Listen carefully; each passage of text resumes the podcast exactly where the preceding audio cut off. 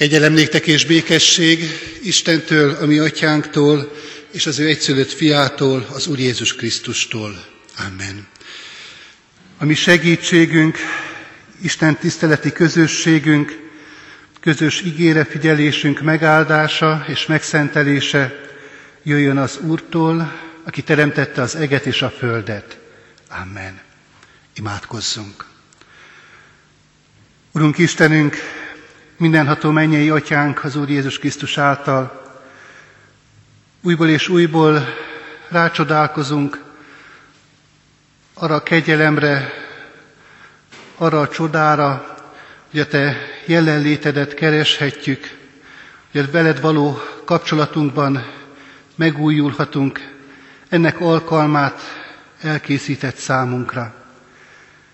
Hiszen, Urunk, ha visszagondolunk megtett útra, akárcsak erre a mai napra is, azt kell, hogy megvalljuk Te előtted őszintén és töredelmesen, hogy nagyon sokszor a Te akaratod ellenére tettünk, másképpen viselkedtünk, mint ahogy az hozzád és hozzánk méltó lett volna. Nagyon sokszor nem a Te dicsőségedet kerestük, hanem a mi érdekeinket néztük. És mégis mindezek ellenére téged megszólíthatunk, te hozzád mehetünk, imádságban hozzád kiálthatunk, könyöröghetünk, és ezzel a lehetőséggel felkínálod számunkra azt, hogy újra kezdjük azt, amit mi elrontottunk. Kérünk téged, Urunk, hogy valóban minden méltatlanságunk ellenére, minden gyorlóságunk után is légy hozzánk kegyelmes, a Te ígéden keresztül szólíts meg minket, ad a Te üzenetedet számunkra, amely eligazíthat, amely helyre igazíthat, amely vezethet minket. Jézus Krisztusért kérünk, légy velünk, közöttünk. Amen. Kedves testvérek, Isten igét olvasom, melynek alapján az ő szent lelkének segítségével üzenetét hirdetni szeretném a 130. Zsoltárból.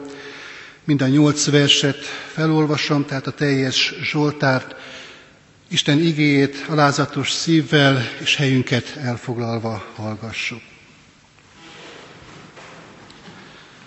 Tehát a 130. Zsoltár zarándokének így szól hozzánk, mélységből kiáltok hozzád, Uram, Uram, halld meg szavamat, füled legyen figyelmes könyörgő szavamra.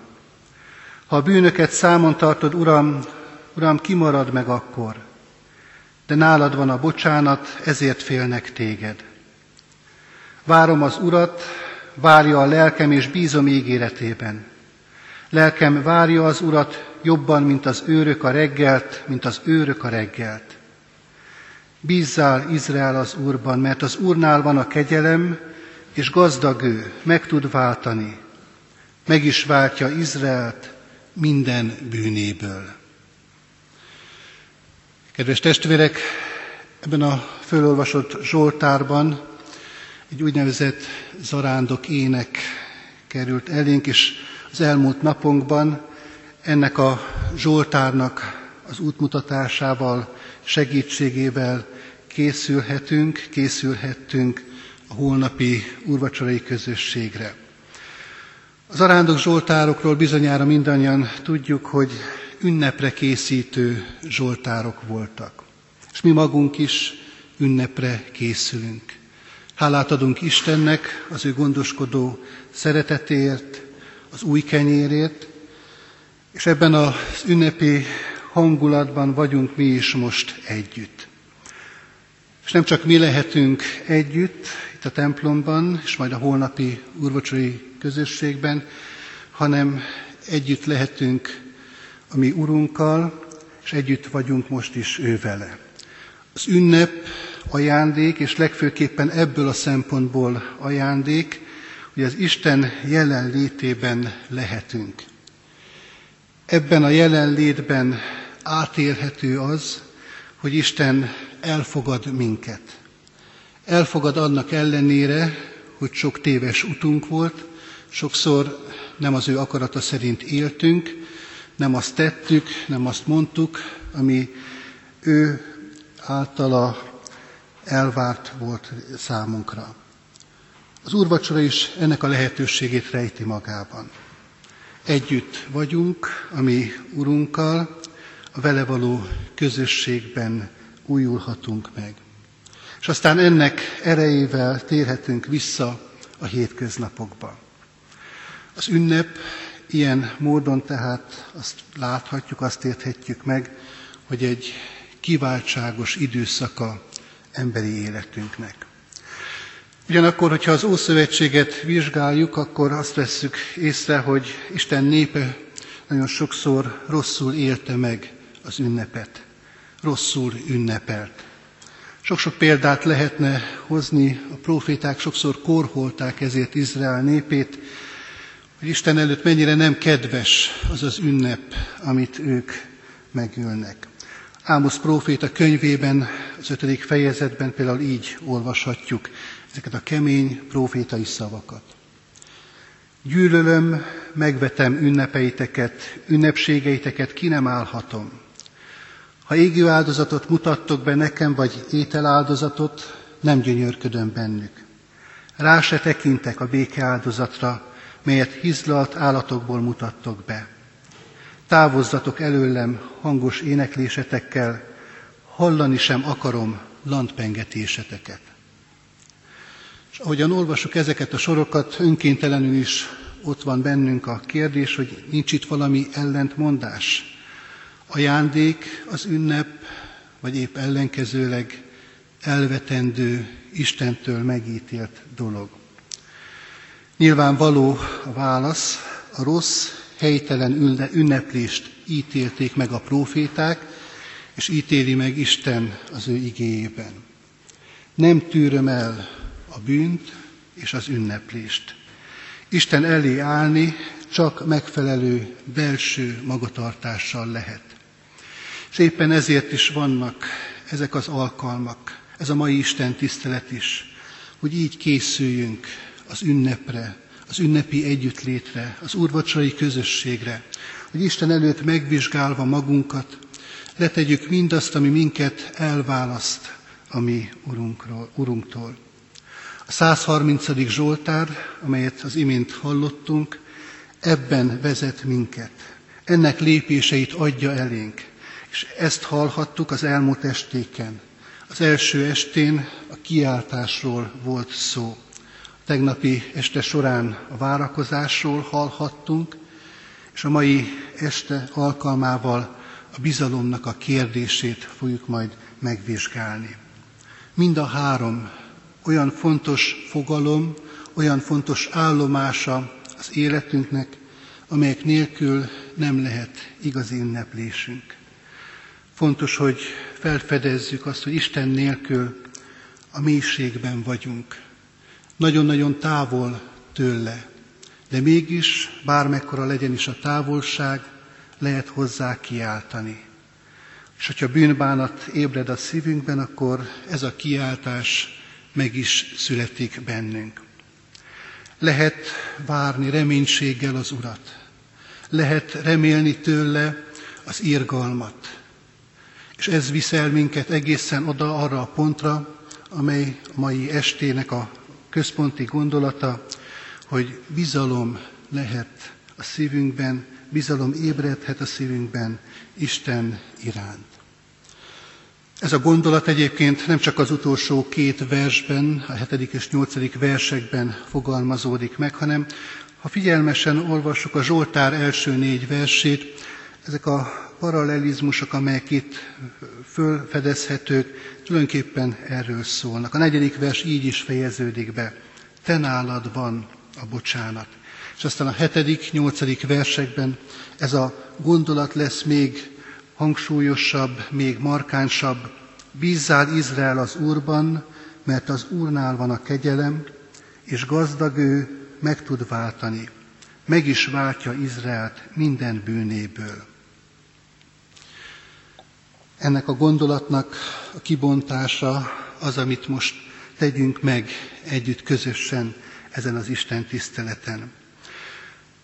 Azt gondolom, hogy ennél a gondolatnál, ha megállunk, a Zsoltárt olvasva, akkor mindenképpen, és a legfontosabb üzenete ennek a Zsoltár részletnek az, amit mi keresztény emberként, Krisztusban megváltott életű emberként Jézus Krisztussal hozunk összefüggésbe. Ő az, aki által mindez megvalósult teljes mértékben. Jézus Krisztus által történt meg az a váltság, amelyben reménykedett, amelyre nézve bizalommal volt Isten ószövetségi népe. Mert valóban Jézus Krisztust és az ő áldozatát szemlélve láthatjuk meg Istennek azt a gazdagságát, amelyet nyilvánvalóvá tett. Valóban úgy van, ahogyan itt olvastuk ebben az ige versben, hogy gazdag ő, meg tud váltani, és valóban az Úr nem fuvar, fukarkodik, amikor önmagát nekünk adja. Nem számítgatja, hogy milyen nagy az ár a magasságból, a mélységbe ereszkedni, azért, hogy minket a mélységből az ő jelenlétének, az ő országának valóságába emeljen. És azért teszi ezt, mert gazdag a szeretetben, gazdag a kegyelemben. És minél inkább én azt látom, hogy gazdag vagyok a bűnben, a romlottságban, annál inkább érzem és élem át azt, hogy milyen nagy az Isten gazdagsága irányomban. Isten, a mi Istenünk Jézus Krisztusban mutatta meg az ő gazdagságát. Pálapostól az egyik levelében így fogalmazza ezt meg, gazdag lévén szegényé lett mi életünk, hogy mi az ő szegénysége által meggazdagodjunk. Ezt tette, ezt akarja most is cselekedni velünk a mi Urunk, meggazdagítani az ő jelenléte által. Ő meg tud váltani, és meg is vált minket a mi bűneinkből. Nem talán, nem esetleg, nem csak másokat, hanem téged is, személy szerint, itt és most. Hogyha kész vagy ezt a rád árató gazdagságot elfogadni, ezt a rád áradó, megmagyarázhatatlan kegyelmet elfogadni. Hogyha hozzá kiáltasz a mélységből, hogyha ott vagy, hogy Uram, hallgass meg. Ha megnyílsz ő előtte, akkor megtapasztalhatod annak valóságát, hogy ő valóban ott van az életedben, és kísért téged minden lépted során. Milyen tehát a jó ünnep? Ha megtanulunk kegyelemből élni, és élni a kegyelemmel. Kegyelemből akkor élünk, ha elfogadjuk Isten bűnbocsátó kegyelmét, attól kezdve ráhagyatkozom egészen erre a kegyelemre. A kegyelemmel akkor élünk, ha ennek erejével legyőzzük önmagunkat. Elhelyezkedünk ilyenképpen Isten rendjében, és életünk annak erejével alakul az ő dicsőségére. Nem egyszerű és nem könnyű lépések ezek, de Isten szent lelkének segítségével megtehető, véghez vihető, hogyha egészen rámerjük bízni magunkat. Egyszer egy pilóta, aki éppen a leszálláshoz készülődött, nagy nehézséggel találta magát szembe, mert köd borította a leszálló pályát. A repülőtéren elhatározták, hogy radar segítségével juttatják a földre. Amint kezdte kapni a parancsokat a földről, hirtelen eszébe jutott a pilótának, hogy ott a leszálló pálya mellett van egy magas oszlop. Pánikba esett, és felhívta az ellenőrző tornyot. A válasz egyszerű volt, ezt mondták neki, engedelmeskedj az útmutatásoknak, mi törődünk az akadályokkal. Kedves testvérek, nagyon sokszor ilyen egyszerű lenne a dolog. Ezt kellene tennünk, engednünk annak az útmutatásnak, annak a vezetésnek, amelyet Isten elénk ad. Kérdés, hogy rámerjük-e bízni magunkat egészen. És végezetül, kedves testvérek, még egy számomra fontos üzenetre hadd hívjam föl a figyelmet ebből a Zsoltárból. Az utolsó versben azt olvashattuk, Bízzál Izrael az Úrban, meg is váltja Izraelt minden bűnéből. A figyelmesen végigolvastuk ezt az egészen rövid, nyolc versből álló Zsoltát, akkor bizonyára észrevettük, hogy kezdődik egy egészen személyes könyörgéssel. Hozzád kiáltok a mélységből, olvashattuk a Zsoltár elején. És a végére pedig azt vehetjük észre, hogy egy hitvallás fogalmazódik meg.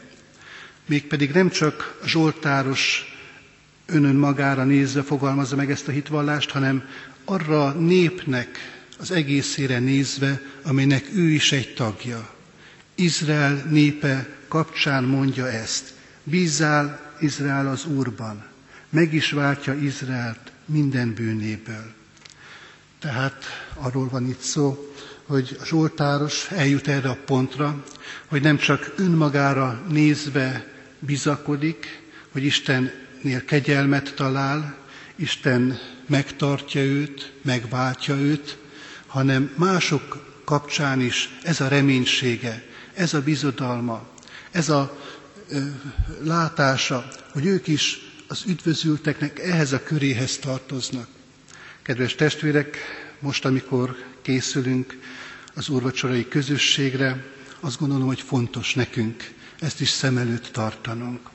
Nem csak rólunk van szó, akkor, amikor az úrasztalához járulhatunk, az is fontos, hogy ez személyesen átélt valóság legyen az életünkben, hanem a közösséggel együtt tesszük ezt. Azokkal, akik ugyanabban a kegyelemben részesülnek, mint mi magunk. Ezért is hálát kell adnunk, hogy Isten nem csak nekünk, hanem másoknak is ilyen módon az ő fiában, Jézus Krisztusban elkészítette az üdvösséget. Adja Isten, hogy ennek örömével és ebből fakadó hálaadással a szívünkben járuljunk majd holnap az úrasztalához. Amen. Értek ezért imádkozzunk. Urunk Istenünk, hálás a szívünk azért, mert Te alkalmakat készítesz nekünk, hogy megálljunk, elcsendesedjünk, magunkba szálljunk, megvizsgáljuk a magunk életét, egészen a mélységig hatolva, lássuk meg mindazt, ami elválaszt te tőled. De ugyanakkor, Urunk, ezt nem reménytelenül kell megtennünk, nem összetörve és a végletekig elbizonytalanodva, hanem azzal a reménységgel és bizonyossággal, hogy neked az a szándékot, hogy minket fölemelj magadhoz. Hiszen jól tudjuk, értjük, ismerjük az evangélium üzenetét, te azért hajoltál ilyen mélyre a te fiadban, Jézus Krisztusban, hogy minket fölemelj magadhoz, te jelenlétedbe, a te országodba. Köszönjük, Urunk, hogy elkészítetted számunkra újra az ünnepnek az időszakát, az ünnepnek a pillanatait, amikor ezt a közelséget, ennek a jelenlétnek az előízét, csodáját élhetjük át, személy szerint mi magunk is. Itt a te házadban élhetjük át abban a közösségben, ahová helyeztél minket. Köszönjük, Urunk, mindkettőt.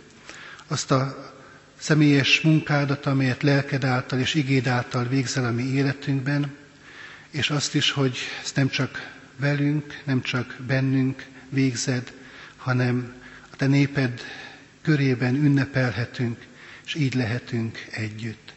És kérünk is, Urunk, ezért, hogy Te légy velünk mindenféle módon, mindenféle viszonyban, együtt, mint közösséggel, és egyen-egyenként mindannyiunkkal. És könyörgünk, Urunk, mindazokért, akik távol vannak Te tőled, bármilyen okból fakadóan. Könyörgünk, Urunk, azokért, akik betegség terhét hordozzák, akik a gyászterhe alatt roskadoznak, te légy velük, te gyógyítsd meg őket, te légy vigasztalójuk. Kérünk, Urunk, hogy lelkeddel munkálkodj mi bennünk, hogy készek legyünk a veled való találkozásra. Amen. Együtt közösen az Úrtól tanult imádságot mondjuk el. Mi atyánk, aki a mennyekben vagy, szenteltessék meg a te neved, jöjjön el a te országod, legyen meg a te akaratod, amint a mennyben, úgy a földön is. Mindennapi kenyerünket add meg nekünk ma, és bocsásd meg védkeinket, miképpen mi is megbocsátunk az ellenünk védkezőknek. És ne vigy minket kísértésbe, de szabadíts meg a gonosztól, mert Téd az ország, a hatalom és a dicsőség mind örökké. Amen.